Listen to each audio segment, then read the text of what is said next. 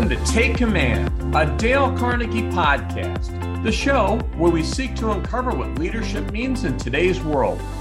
I'm Joe Hart, CEO of Dale Carnegie, and we will be talking to diverse leaders with stories to tell across various industries to help unlock your potential for success. We will be sharing real life insights into leadership, which in turn can help spark the next level of your growth as a leader.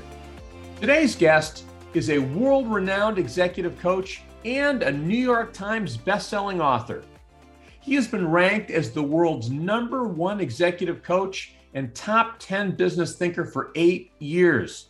He has sold millions of copies of his books and even had the world's top executive coaching award named after him. He served on the advisory board of the Peter Drucker Foundation for 10 years He's been a volunteer teacher for U.S. Army generals, Navy admirals, Girl Scout executives, and leaders of the International and American Red Cross, where he was the National Volunteer of the Year. We are excited to welcome Marshall Goldsmith. Marshall, welcome to the Dale Carnegie Take Command podcast. Thank you so much for inviting me. I'm very happy to be here. Well, thank you. And not as happy as I am, it's such a pleasure to meet you and to be with you, and especially having had the opportunity to read your books and to know the significant impact you've had on so many people. You've been not only a best-selling author and an executive coach to some of the top leaders in the world. Uh, you've also got a new book coming out that I'm sure will be a best-selling book. So we've got a lot that we can discuss about you and about leadership and about the new book. Before we do, Tell us a little bit about you. I know that you spent a number of years in academia and teaching before you became an executive coach. What was that journey like? Well, I'm from a small town called Valley Station, Kentucky. Went to a little engineering school at Rose-Hulman Institute of Technology, got an MBA at Indiana U, PhD at UCLA. Was a college professor and dean when I was very young. And then I met a very famous guy named Dr. Paul Hersey, H E R S C Y. He, with Ken Blanchard, invented situational leadership. And I was smart enough to follow him around and literally serving coffee and you know carrying bags and I just wanted to learn from him. And one day he got double booked and he said, Can you do what I do? I said, I don't know. He said, I'll pay a thousand dollars for a day. I was making fifteen thousand dollars for a year. That was 45 years ago. I said, sign me up, coach. I did a program for the Metropolitan Life Insurance Company in New York. They were so angry when I showed up because I wasn't him. But I got ranked first place of all the speakers.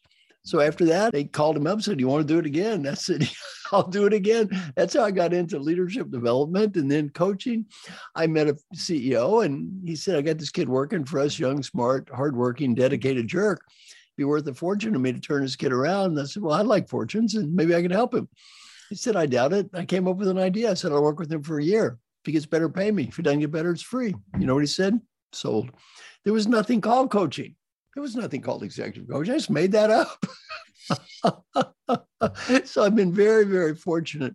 And I think so blessed. One of the people that you've talked about is Alan Mulally, who just changed my life. Uh, such a great human being. And, you know, Paul Hersey and Ken Blanchard, Frances Hesselbein, other great people I've had the privilege to get to work with.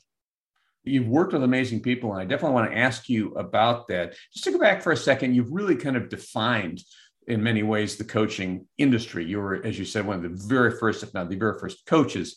What was it about you that enabled you to be able to be so effective at that? I mean, did you always have this ability to bring out the best in others? How did you do that? How did you define this space? You know, I think a couple of things happened. One is, again, I was a pioneer on 360 feedback. And I talk about this in my new book. Kent Kresa changed my life. He was the CEO of a company called Northrop back in the day. Now it's Northrop Grumman. And we did feedback for all these people. And he said, Does this stuff actually work? Does anybody ever really change? I said, You know, I have a background in math. I said, I can't have research to prove it. So I guess I really don't know. But I said, I'll find out. Well, I spent the next year and a half just studying who get better, who didn't get better, why they got better, and why they didn't get better. And I really found out that the key is people have to follow up and stick with it. They don't get better just because they read a book or go to a course. They have to work. And that the people that did the work got better, and the people that didn't do the work, not surprisingly, they didn't get worse. They just stayed the same. So that led to the whole 360 feedback follow up, which again led to coaching, which kind of all evolved And as you've gone along, you mentioned going back that you've coached some incredible people and gotten to know some incredible people. Talk about a couple of those. I mean, Alan Mulally is someone who I've had the pleasure to work with and get to know. My example of one of the greatest leaders of our time. What was it like to work with Alan, and what did you learn in the process? You said he's taught you a lot. Well, to start with, I was Alan's coach when he was at a Boeing commercial aircraft, and so I was Alan's coach, and I explained my coaching process to Alan, and Alan's a great engineer. So he said, Well, if I do this and this and this and this, it leads to this and this and this and that. And I said, That's about it. He said, Is there something else to this? I said, Not really. He said, Well, you know, Marshall, I built the Boeing 777 airplane. It was very complicated. He said, I think I can carry this ball. I worked with him about three months. It's pretty obvious he's going to get better and I'm going to get paid. So I said, Well, Alan, it's a little embarrassing. I'm charging Boeing a lot of money here. And I'm not doing much. I spend very little time with you. You got this, obviously. How can we pick this up? He said, Why don't we help everybody get better? So then I started not only helping him get better, 200 people got better. I learned so much from him. He changed my life and he actually changed the field of coaching. I said, Alan, of all the people I've coached, so I said, I spent the least amount of time coaching you and you improved the most. And I said, Alan, I made a chart. And by the way, the guy I spent the most amount of time with didn't improve at all. I made a chart on one dimension, time spent with executive coach Marshall Goldsmith, and the other dimension, improvement. I said, Alan, the way this chart looks, had you never met me, you'd really be good. so I said, What should I learn about coaching from you? He said, Marshall, your whole challenge as a coach is client selection.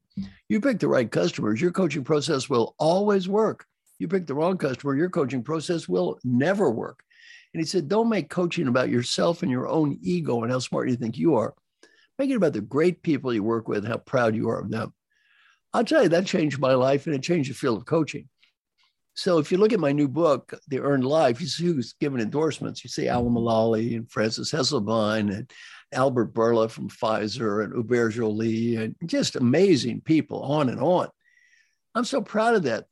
You know why? 30 years ago, no one would admit to having a coach. They would have been ashamed or embarrassed to have a coach. And today, coaching is seen as something to help great people get better. So that's one of the things I'm very proud of is just helping great people get better. It's interesting to go back, like you said, it used to be that if someone needed a coach, maybe there was something wrong with them. That was the perception. Now it has changed so that having a coach really is an investment in the person. It's something that's well received and so forth. Do you find that the people today are more receptive to coaching? The people want coaches. And what do you look for in the attributes of someone who's really well set up to be well coached? Well, number one, yes. I mean, the coaching business is huge now. There's thousands and thousands of people in the coaching business, as opposed to almost no one back in the day. So the responsiveness to coaching is exponentially different. I've also thought, what are the qualities of a great client? Because really, my success or failure is my clients. And again, I got ranked number one executive coach forever. Well, nobody knows if I'm a good coach. I can't say I'm the best coach. I can't say I've got the best clients to be honest, anybody's going to look like a good coach if they coach people I do. people are so good. Anybody's going to look like a good coach. Well, I just followed Alan's advice. I just work with great, great people. And to me, three things that are important to answer your question. One is courage. Everyone I coach gets confidential feedback. It can be very hard to look at this feedback. It takes courage to look in the mirror. Two, it takes humility. I can't help a perfect person get better. Somebody's perfect, they don't need me. And then three, it takes discipline. And that's where Alan really stands out the day to day to day to day discipline, keep doing stuff over and over and over again and making it work. So you mentioned his BPR process, you know, business plan review process, week after week after week. In my new book, I talk about that. I talk about Alan's process. And now I developed a process called the LPR, the Life Plan Review, which is basically applying his methodology to working with individuals and coaching. That's brilliant. I can only imagine how that would work because the same model, and I talked to him about that. I think he had used his BPR for personal improvement and other kinds of things. Your system now is basically modeling that for individuals to improve. Well, over COVID, I had the privilege with my friend Mark Thompson. We spent about 400 hours every weekend. We spent with 60 amazing people. And I can tell you who they were. I mean, these included Curtis Martin, the great football star, and then Pau Gasol, the great basketball star, Telly Leung, Broadway star. We had the CEO of the Olympic Committee, CEO of Russell Investments, Cardinal Health, just on and on. Rockefeller Foundation, World Bank, amazing people. And every weekend, we would practice a process like the BPR. They would stand up, they would give a report card on their lives here's what I'm proud of. Here's what I want to do better. Then they ask for something called feed forward. They say, please give me suggestions. People give them suggestions. They say, thank you. And people loved it. They just loved it because, you know, there's no saying it's lonely at the top. It used to be lonely at the top. It's lonelier at the top today. It's tough. You know, social media, people can laugh at you. It's hard. They loved it. And so it's been a wonderful process. And again, in my book, I talk about how I learned from Alan and incorporated what I learned from him into my coaching. Well, it's interesting when you talk about Alan, I think about just incredible integrity and character and values. And he really models values. Is that also something that's part of the LPR process? Do people go through kind of a discernment then to decide who do I want to be and what do I stand for? Is that part of the system? It is. One of the things I teach is something called the daily question process where you get a spreadsheet, you write down a series of questions represent what's most important in your life. And then every day you fill it out. Every question is a yes, no, or number, seven boxes across. End of the week, you get a report card. And it's very humbling. It's hard to do this. Most people quit in two weeks. It's just very, very humbling to do this because all uh, life is easy to talk and hard to live and you do this every week, you're looking at not those talking values, you're looking at those living values. And we all make mistakes. We all make mistakes. And it's humbling to actually realistically look at yourself during the week and then get it up in front of these other people. And we did groups of eight or 10, and they'd stand up, you know, my name is, here's what I did well, here's what I want to do better, here's what I learned, please help me. Over and over again you're making it objective and you create this level of accountability that sounds like it's a very important part of that process. Should everyone in business have a coach? And is there anyone who shouldn't have a coach? How do you feel about that? Well it depends. I don't like to get into semantic arguments about what is a coach or what isn't a coach. I just help people achieve positive long-term change in leadership behavior. So basically i only work with people that care. If people don't care i mean it's a waste of my time Number two, the issue has to be behavioral. So I can't solve intellectual or technical problems. I got a call from a pharmaceutical company. We want you to coach Dr. X. I said, What's his problem? They said, He's not updated on recent medical technology. I said, Neither am I. I can't make a bad doctor a good doctor. Uh, behavioral coaching only solves behavioral issues. I say never coach integrity problems. You mention integrity, you don't coach an integrity problem, you fire an integrity problem. Integrity is not a performance appraisal issue, it's a condition of employment issue. So I don't coach anyone that has integrity problems. I don't think that's right. And you know, they have to be willing to try and they have to be given a fair chance. The company has to really give them a fair chance. And if the issue is behavioral and they're willing to try and they're willing to get a fair chance, my coaching process always works. I've never seen it fail. Part of what I also know you do is you're trying to teach your coaching process. You've got your 100 coaches program, and you are a huge proponent in paying it forward. And part of that paying it forward is really trying to teach coaches how to coach and teach your process. And you want them to do the same thing and to keep on paying it forward. What are the attributes of a good coach when you think about coaching? Because I think all of us as leaders want to be good coaches. My job is to help bring out the best in the people with whom I work. So, what are the things you look for in deciding whether someone is really suited to be a great coach, a great mentor, so to speak, for others? I think you kind of answered your own question because, and again, I'm quoting Alan, it's not about me, it's about them. You know, Alan told me, don't make coaching about yourself and your own ego and how smart you think you are. Make it about the great people you work with, the people that are motivated, care, and really help them as best you can. Don't make it about you, though. It's a great perspective, always for us, even trying to be thinking about the other person. In what ways can we serve? In what ways can we help? And I know you are a person who's very humble and very service oriented. So that makes a lot of sense. Your new book focuses on a lot of it's about regrets and right. how to overcome regrets. And certainly, you know, many people, all of us at different times can be burdened by things, burdened by mistakes or things that have happened mm. in the hmm. past. Tell us a little bit about more about the book and what's your focal point or your thoughts around this topic of regret and how we can overcome things that are regrets. Well, a couple points in the book I'll talk about. The first one is called the every breath paradigm. So I'm a not a religious, but a philosophical Buddhist. And Buddha said, every time I take a deep breath, it's a new me. Well, that's a key point of the book is we live in a world of impermanence. You take a breath, you're starting over again in life. And the idea of that every breath thing is very helpful. It's a new me. It's a new me. It's a new me. As we go through life, we're always starting over. And you can look at the previous renditions of you as the previous yous. And one thing I love about Dale Carnegie is you teach people don't stereotype yourself. You know, don't say, I'm no good at. That's just the way I am. Well, that indicates they can't change. We can all change. You know that. And so, very important to say every time I take a breath, it's a new me and I get a chance to start over.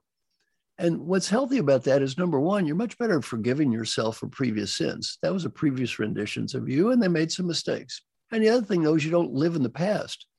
You don't sit there and talk about the football game you won 30 years ago. You don't live in the past, you live in the future. So that's a big part of the book. The other part of the book talks about the connection, the part that's really had the most impact on people is the connection between our aspirations, our ambitions, and our actions. Our aspirations are the deeper purpose, the higher meaning. Why are we here? What's it all for? And our aspirations don't have a timeline. Our ambitions are achievement of goals, which do have a timeline. And then our actions are day to day activities, they're immediate now. And really, assuming you have middle class income, assuming that you're healthy and assuming you have good relationship with people you love, if you have a good sense of purpose in life, a deeper aspiration, two, your achievements are connected to that, and three, you love the process, you just won the game of life. And it's important to connect the three. Now, historically, human beings have been what I'd say more in the action phase. They live day to day lives. Historically our ancestors didn't have a lot of choices. They kind of did what they were told. They went where they were supposed to go. Their lives were reasonably programmed and they were pretty much in the action day-to-day phase. Some people are more lost in their heads. They're living in the aspiration phase. They're lofty ideas. They don't achieve a lot but they've got a lot of big grandiose ideas the people i coach and the people you work with and probably you are focused on achievement and ambition achievement phase. And they like to achieve goals. The people that I work with are phenomenal goal achievers. And one of the deepest points in the book is do not become attached to the end results of what you're doing. Never become ego attached to the end results of what you're doing for a couple of reasons. One, you don't have total control over those results. You don't control all the results. Many variables kick in that you don't know about. And then number two, what happens after you achieve the results? Well, if you're not careful, that's make you happy for 10 minutes. And then you got to achieve another result and another result and another result. So, very important that I teach in the book don't become attached to the outcomes of what you do. And that's hard for high achievers. In our society, we're brought up with this one message over and over the Great Western Art Form. You may have heard it before. It sounds like this There is a person the person is sad. Oh, they spend money. They buy a product and they become happy. This is called a commercial. I don't know if you've ever heard one of those, but we are bombarded with that message. Well, the reality is the message we're always given is it's out there. Happiness is out there. When I get the money, get the achievement, I get the status, I get the BMW, happiness is out there, not happiness is in here. And the book talks about happiness is not out there you can look all you want to. You're not going to find it because as soon as you find it, you just have to find something else. One of the people endorsed the book is Albert Bourla. Albert's a CEO Pfizer. I said, How was your year last year? Well, pretty good. You know, came up with this vaccine. That was a big deal, saved a billion lives, and CEO of the year, and employee engagement, company pride, on and on. Said, Albert, what's your problem? He said, I have a huge problem next year. Well, that doesn't stop if your value as a human being is you have to do better than last year, Albert will never do better than last year. I don't want him to do better than last year. We don't want to have another pandemic. He'll never do better than last year. That's why the ex athletes don't do very well. Michael Phelps thought about killing himself. Why? He couldn't beat last year. Well, you can't really get into that game for two reasons. One, you can't beat last year. And two, you can forget to enjoy life. You can forget the day to day process of life. One of my favorite parts of the book talks about the marshmallow study. Remember the marshmallow study? You take the kid, you give the kid a marshmallow. You say to the kid, eat one, you get one. But wait, you get two. Well, allegedly, they did longitudinal studies, and the kid that eat one becomes a drug addict, and the kid that waits goes to Harvard and gets an MBA. I think they exaggerated a little bit, but the point of it is very clear. Delayed gratification is good. Over and over, delayed gratification is good. Workout, diet, delayed gratification is good. Well, in the book, I talk about it's sometimes good. See, what they didn't do in that research is they didn't take the kid that had two marshmallows, say, wait a bit longer, kid, three Wait some more. Four, five, ten, a thousand. Where do you end up? An old man waiting to die in a room surrounded by thousands of uneaten marshmallows. Sometimes you got to eat the marshmallow. it's a powerful reminder of perspective, too. There's a balance in life. I love what you're saying, and I can't wait to read the book. How do you help people? Because a lot of what you're saying to me goes to mindset. You know, if people right. have the right way to frame things, if my view is, look, every breath is a new me, and I've won the game of life. And by the way, if we look at things in the proper perspective, we've got a lot to be grateful for just as human beings, so much. And yet we know that there is so much depression and anxiety and stress and self esteem issues and so forth. And a lot of these things are emotional. How do you help people start to gain that proper perspective? Or what advice would you give to someone if they're in that place right now and maybe they're down, they're beaten up, they're burned out from the past couple of years, all the challenges and the current challenges? Well, the first thing is you can't change the past. I've got a million four followers on LinkedIn, I think. And the quote that people like the best is this forgive other people for being who they are and forgive yourself for believing that they were someone else. What I tell people is look, breathe. Whatever happened in the past happened. We all made mistakes, but think of all the previous versions of you. Think of the gifts they've given you that's here. Think about how hard they tried. Think about the good things they did. If anybody did that many good things, what should you say? Just say thank you. Did they make mistakes? Of course. Now, one thing I talk about in the book that I think is really overlooked I literally asked thousands of parents, when my child grows up, I want my child to be, give me one word. One word comes up from parents, one word more than every other word combined, no matter what country I'm in. What's that word? Happy. Okay, here's what I tell people you want your kid to be happy? You want your parents to be happy? You want the people that love you to be happy? You go first. You be happy that's a really important part of the book is getting people to focus on their own happiness. In my book Triggers, I have a great example. I talk about, and I can't mention their names, three of the medical doctors I coached, three of the smartest people I ever met. One is Dr. Jim Kim. Now, Dr. Jim has a simultaneous MD and PhD with honors in anthropology from Harvard in five years. Let's put this in context. A normal human to get a PhD in anthropology from Harvard takes eight years. So he got one in five years and got an MD at the same time. He went on to be president of Dartmouth and head of the World Bank. Dr. Raj Shah was head of the United States Agency for International Development at age 37, reported to Hillary Clinton. Now he's head of the Rockefeller Foundation. And Dr. John Noseworthy is CEO of the Mayo Clinic. So when the brains were passed out, these three guys are not at the back of the line. All three ask him a question. On an average day, how would you score in the answer to this question? Did I do my best to be happy today?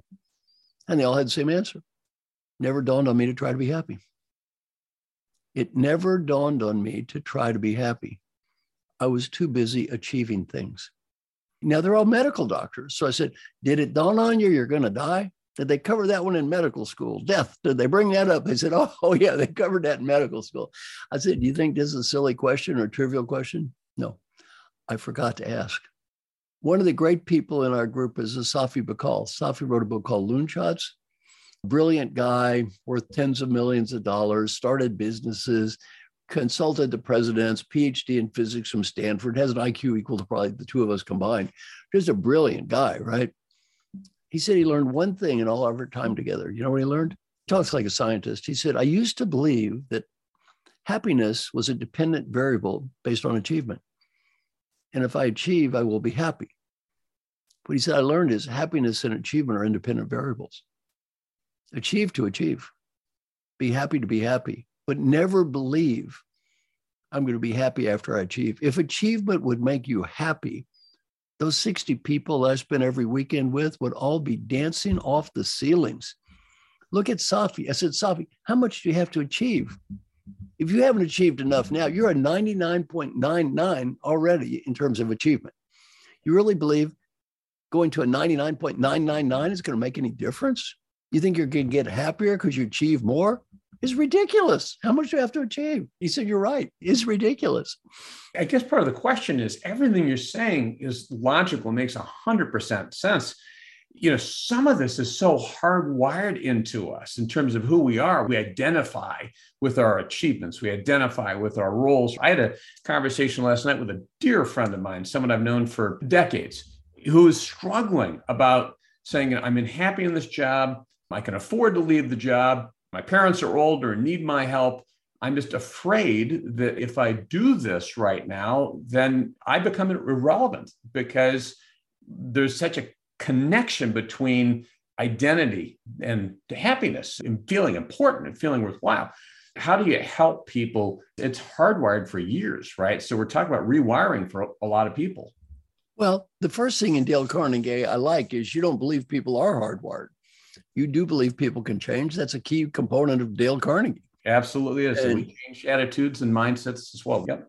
Anybody that does not have an incurable genetic defect can get better to start with. Number two, you really need to watch out for this, what I call referent group. Who are all these people that are not going to think so much of him? And do they actually care about him anyway? If their value in him is he has to do a miserable job to look impressive, is that really your friend? Why are you trying to impress these people? If really you have to have a job you don't like in order to impress people, they're not your friends anyway. And so, why are you wasting time on that? And the other thing I would say to him is, whose life is it? In the book, the new book, The Earned Life, I talk about friend Mark Tercek. Mark was at Goldman Sachs for the IPO. He's one of the top people. He made a zillion dollars. Then he wanted to become president of the Nature Conservancy with the same conversation. You know, he said, Well, I'm not sure. What will people think? You know, I said, What do you care what they think? You're leaving this to do good. If somebody's going to hold that against you, why you worry about that? Why are you trying to impress them for? It's not worth it. It's true. And yet, you talked earlier about how it's so lonely, lonelier today at the top, maybe than it's ever been. I think about our kids, I think about our young people who struggle with social media and just hmm. all oh. of the identity and the challenges. How do I look and comparison? You get into this comparison trap and so forth. So, what I'm looking at is certainly this is what we, as you said, with Dale Carnegie, we work with a lot of these kind of people, young people and others who need, need this kind of help. And I know this is what you're trying to do as well in this book. What would you say to someone right now if they're listening to this and they're like, gosh, Marshall, I love what you're saying. I really want to start work, start working on this. And at the same time, it's not easy. It takes oh, time. It's not easy. I practice the daily question process every day. I have someone call me on the phone every day to make sure I do this stuff every day for 25 years. Why? I am too cowardly to do this stuff by myself. I'm too undisciplined to do this stuff by myself. I need help. And you know what? It's okay. It's okay. I need help. Twyla Tharp is the greatest choreographer probably that ever lived. She's had the same personal trainer for 27 years. The trainer doesn't teach her anything new. Trainer just makes sure she works out. Why? My name is Twyla Tharp. I need help. All those people I coach. Hey, I'm CEO of the year. I need help. We all need help we all need help at such an important point and especially many young leaders will think that it's a mark against them if they seek help if they don't have all the answers i've tried to tell people i know you have too which is you know we all need help we need to have that sense of humility to say we don't have all the answers and we need other people to help hold us accountable as well you mentioned alan mulally but talk about a role model he goes to ford he's not an expert on building cars but what would alan always say to himself if I am not the expert on this topic, why am I speaking? Let's talk to the expert. When I coach people, especially CEOs, their suggestions tend to become orders. And if CEO makes stupid suggestion, people just salute the flag and go do it. You know, well, not Alan. He's a very smart man. I'm not the expert on this topic. Someone else knows more than me. It's okay It's okay they know more than me. Let's get them involved. It's not a contest. We're not having a smartness contest here. Yeah, I think what you're saying is very important, very important to get over that egotistical, I have to be the world's expert on everything mindset well, I'm so grateful for the body of work that you've developed over the years because I think it really does go to helping people. And certainly that's been part of your mission is, is helping people and unlock the greatness in them. And that's what we do at Dale Carnegie as well. We've talked about so many amazing leaders that you've worked with. And maybe mm-hmm. there's no one who's worked with as many of these kinds of people as you have. What are some of the qualities that you see in the greatest leaders? Well, I'm not an expert on all elements of leadership. I don't know anything about strategy or marketing or lots of other stuff. Just in terms of people improving leadership behavior, though, and increasing their effectiveness, three variables they have to have courage. It takes courage, they have to have humility, and they have to have discipline. So I would stick with those three. Your book, What Got You Here Won't Get You There, has uh, been a bestseller. And it's also something that I think resonates. Even just the title of that book resonates. what inspired you to write that book? Well, that book has been a winner. Dale Carnegie, you actually teach that stuff. So I get $150,000 a royalty check from that book last year, 15 years after it came out. So that book has been just ridiculously successful. It's sold about a million and a half copies. It just goes on and on and on and on and on. Well, you know, a lot of the inspiration came from Peter Drucker. He said, We spend a lot of time helping leaders learn what to do. We don't spend enough time helping leaders learn what to stop. Well, a big part of that book is teaching you what to stop. Part of the inspiration came from Al Mulally, work with great people. So I kind of put those two thoughts together and said, what are the classic challenges that great successful people have? Nobody thought, wait a minute, successful people have problems. What are the problems that come with success? And that's what led to that book. Very, at the time, a totally unique thought, by the way. One of the great problems of successful people is you know, the superstition trap. What's that sound like? I behave this way and I am successful. Therefore, I must be successful because I behave this way. Well, any human or animal will replicate behavior that's followed by positive reinforcement. The more positive reinforcement we get, the more we repeat the behavior. Well, the reality is, everyone I coach, you are successful, yes, because you do many things right.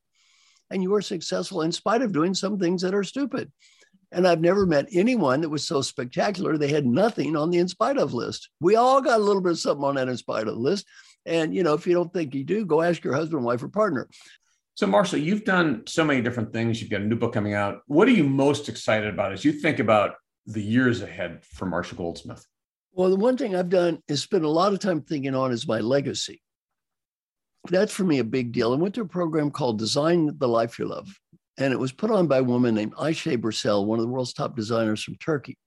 And she said, Who are my heroes? Well, I've already mentioned a lot of them Peter Drucker, Alan Mulally, Frances Hesselbein, Jim Kim, Paul Hersey. Great teachers. I never charged me any money. They were so kind and generous to me. She said, You should be more like your heroes. I decided to adopt 15 people, teach them all I know for free. And the only price is when they get old, they had to do the same thing. Well, I made a little video and put it on LinkedIn, a little small, primitive selfie video. I'm thinking, well, maybe 100 people would apply to be adopted, and I'll adopt 15. So far, over 18,000 people have applied to be adopted, and I've adopted about 370. The program is called 100 Coaches. It's amazing. The people in the program are just amazing people, and the idea is just pay it forward. That basically, you can ask anyone for ideas. They give you ideas. You say thank you. You don't judge and critique and there's no expectation you pay the money. There's no expectation you owe them a favor. The only expectation you do something nice for somebody else. What is your hope for this? If you think long term, you extrapolate this out, these 100 people are going to go coach more people and it will keep on branching out? Well, you know, it's fascinating because I didn't go into this with any idea it would be so huge. This is huge, like a community. People love it. I mean, the people in the group are just ridiculously great people. Well, you got to realize 18,000 applicants, you can be a little bit picky. And now we have a group called Forefront, which is a younger version of the same group. I was just working on that one today.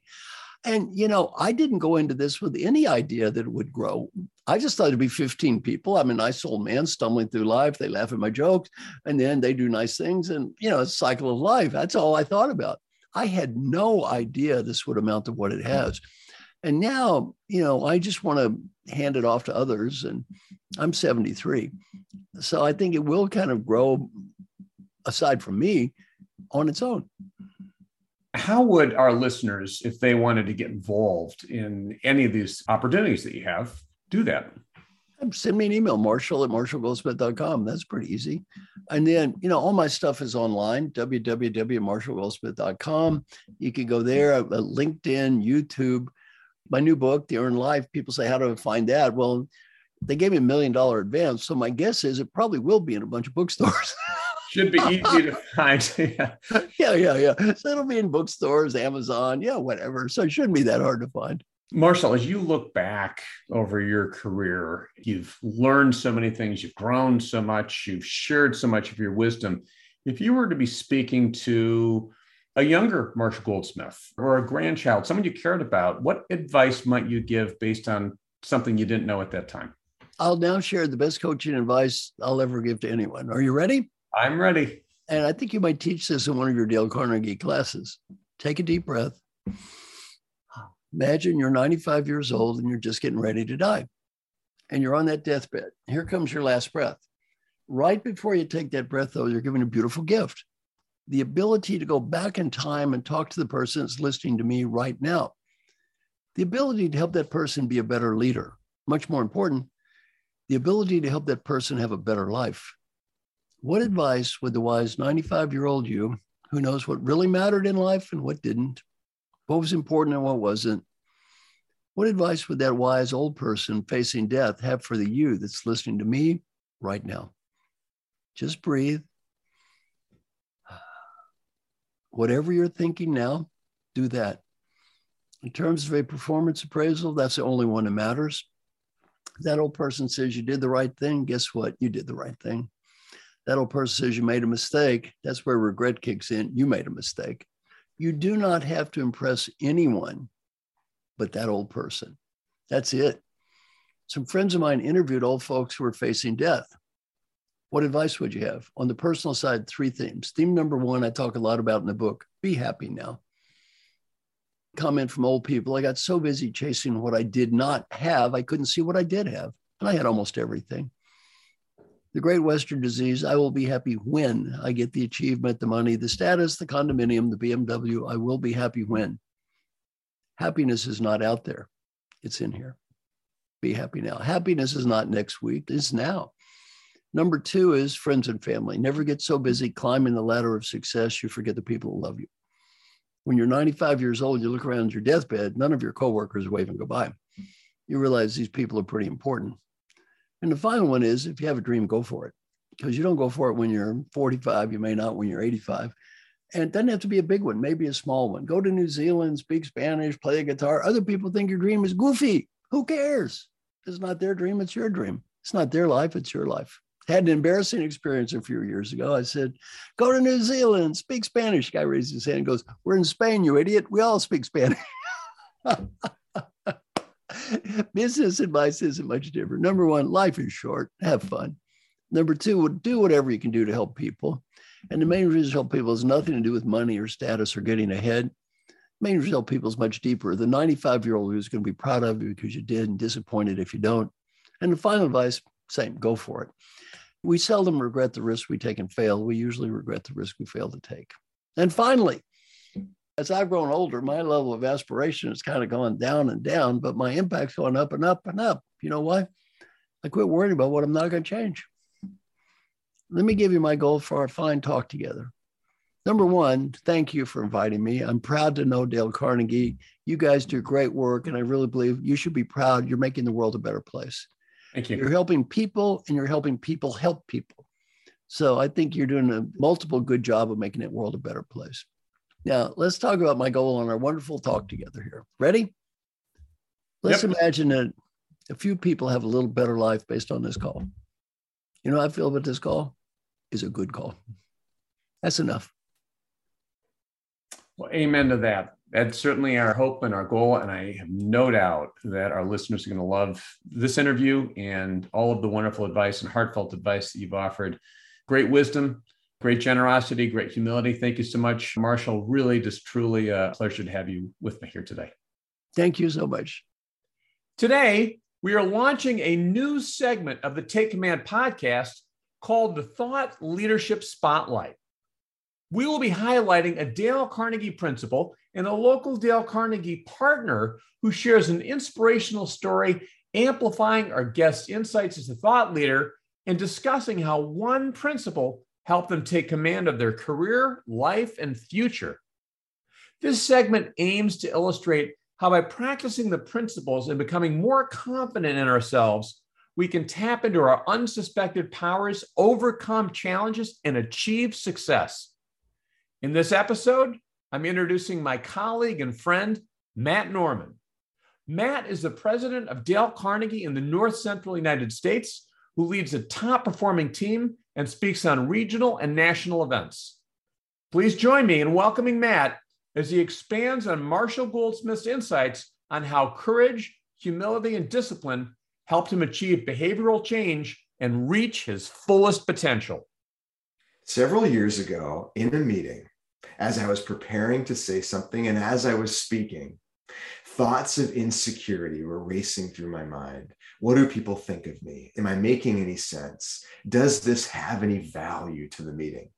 These thoughts produced physical reactions. My stomach got tight and my palms got sweaty. My breath got short and my head got cloudy to the point where I froze. I couldn't continue speaking. Words wouldn't come out of my mouth. People looked at me confused. So I got up out of the meeting. I ran to the restroom, splashed water on my face, and realized that I had had a panic attack. If you've had a panic attack or know someone who has, you avoid returning to the place that triggered that panic at all costs. So I avoided going into meetings or speaking up at meetings at all costs. It was a deep fear. I was stuck. So I decided to take action. I did three things. First of all, it required courage, but I enrolled in a Dale Carnegie program to get coaching on being a more confident and effective communicator. Second, I humbled myself in conversations by opening up about my deep fears and processing them with people that I trust and wise counselors. And third, I began the discipline of saying yes to speaking opportunities, to presenting in meetings, to speaking up when I had the opportunity.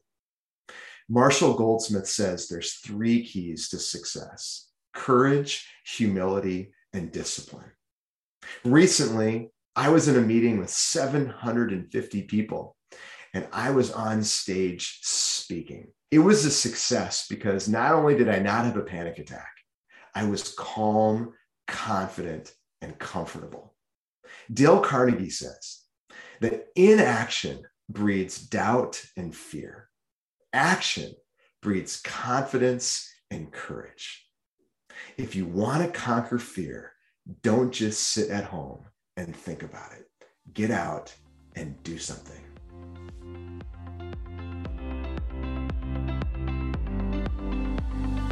I hope you enjoyed this edition of Take Command, a Dale Carnegie podcast. Check out our resources page at www.dalecarnegie.com for more research, insight, and tools that will support your success in taking command of your leadership potential. If you enjoyed this episode, please consider rating it and subscribing to us on iTunes, Spotify, Stitcher, or wherever you get your podcasts. As always, thank you for listening, and we look forward to you joining us for the next episode of Take Command, a Dale Carnegie podcast.